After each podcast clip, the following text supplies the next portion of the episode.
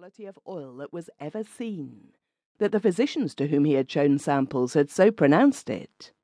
He added that he had no knowledge as to how the result was obtained. The dogs had been treated in all respects as usual, and were of an ordinary breed.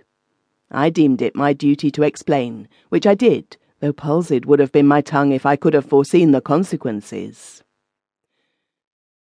Bewailing their previous ignorance of the advantages of combining their industries, my parents at once took measures to repair the error. My mother removed her studio to a wing of the factory building, and my duties in connection with the business ceased. I was no longer required to dispose of the bodies of the small superfluous, and there was no need of alluring dogs to their doom, for my father discarded them altogether, though they still had an honourable place in the name of the oil. So suddenly thrown into idleness, I might naturally have been expected to become vicious and dissolute, but I did not. The holy influence of my dear mother was ever about me, to protect me from the temptations which beset youth, and my father was a deacon in the church. Alas, that through my fault these estimable persons should have come to so bad an end. Finding a double profit in her business, my mother now devoted herself to it with a new assiduity. She removed not only superfluous and unwelcome babes to order, but went out into the highways and byways, gathering in children of a larger growth, and even such adults as she could entice to the oilery.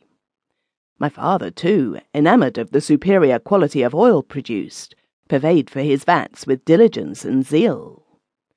The conversion of their neighbours into dog oil became, in short, the one passion of their lives, an absorbing and overwhelming greed took possession of their souls, and served them in place of a hope in heaven, by which also they were inspired.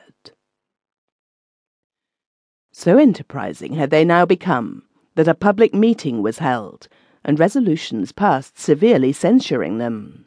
It was intimated by the chairman that any further raids upon the population would be met in a spirit of hostility my poor parents left the meeting broken-hearted, desperate, and I believe not altogether sane. Anyhow, I deemed it prudent not to enter the oilery with them that night, but slept outside in a stable.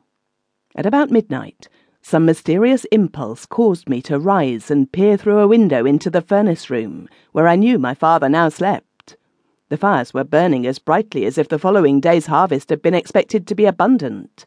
One of the large cauldrons was slowly walloping with a mysterious appearance of self restraint, as if it bided its time to put forth its full energy. My father was not in bed.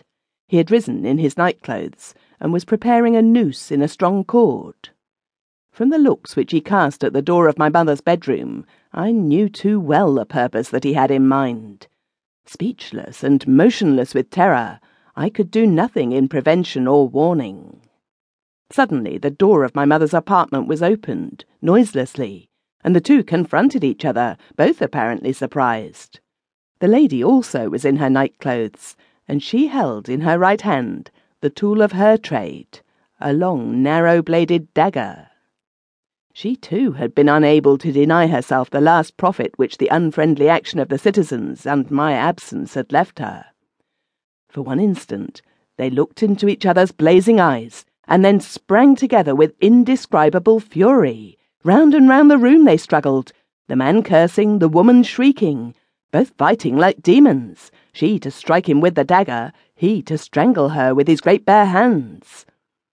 I know not how long I had the unhappiness to observe this disagreeable instance of domestic infelicity, but at last, after a more than unusually vigorous struggle, the combatants suddenly moved apart.